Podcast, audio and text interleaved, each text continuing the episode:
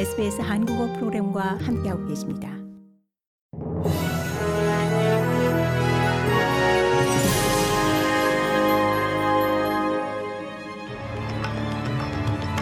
(2023년 2월 27일) 월요일 오전에 SBS 한국어 간추린 주요 뉴스입니다. 유럽행 난민을 태운 목선이 이탈리아 남부 해안 암초에 부딪혀 난파하면서 신생아 등 60명 가량이 숨졌습니다. 최소 110명을 태운 20m 길이의 목선이 산산조각났고 시신들이 목선 잔해와 함께 해변을 따라 떠내려왔습니다. 80여 명 가량이 구조됐거나 해변까지 헤엄쳐와 생존한 것으로 전해졌습니다. 이 목선은 며칠 전 이 튀르키예에서 출발했고 탑승자 대부분은 아프가니스탄과 이란, 파키스탄, 소말리아 등지에서 온 것으로 전해졌습니다.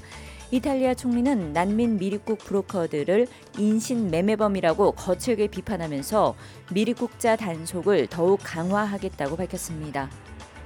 파푸아뉴기니에서 무장 남성들에게 납치된 호주계 뉴질랜드인 고고학자와 동료들이 일주일 만에 풀려났습니다.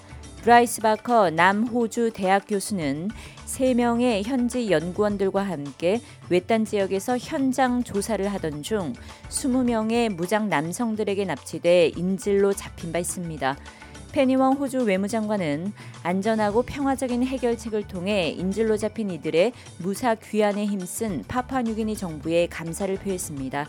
파파뉴기니 총리는 경찰 및 선교사, 지역사회 지도자들의 도움과 비밀 작전을 통해 가능할 수 있었다면서 납치범들이 요구한 몸값은 지불하지 않았다고 밝혔습니다. 어제 앨리스 스프링스 공항 활주로에 발이 묶였던 Jetstar 승객 수백 명이 마침내 멜번 공항에서 자신들의 수화물을 찾았습니다.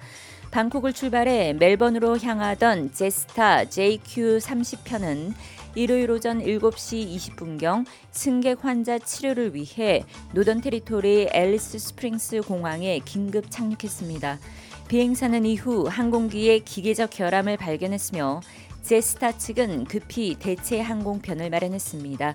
하지만 이 과정에 일부 승객들은 음식을 제공받지 못한 채 14시간 가까이를 비행기 안에서 갇혀 있어야 했습니다.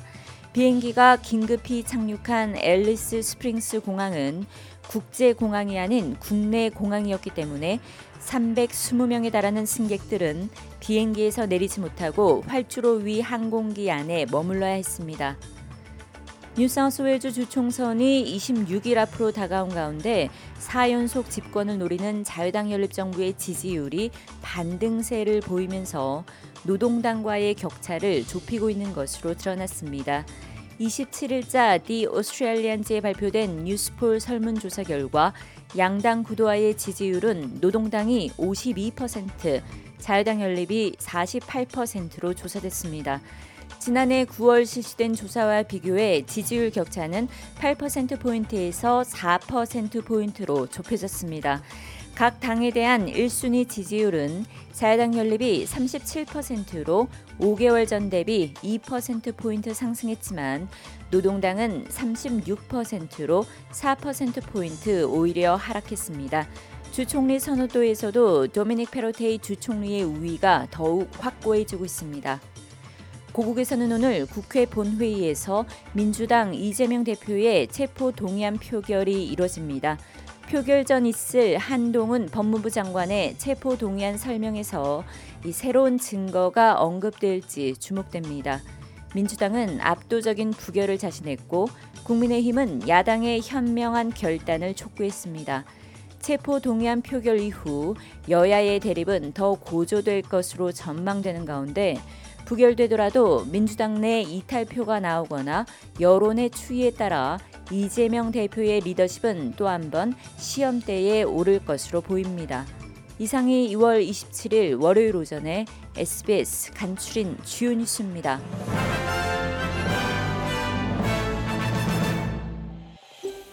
더 많은 이야기가 궁금하신가요?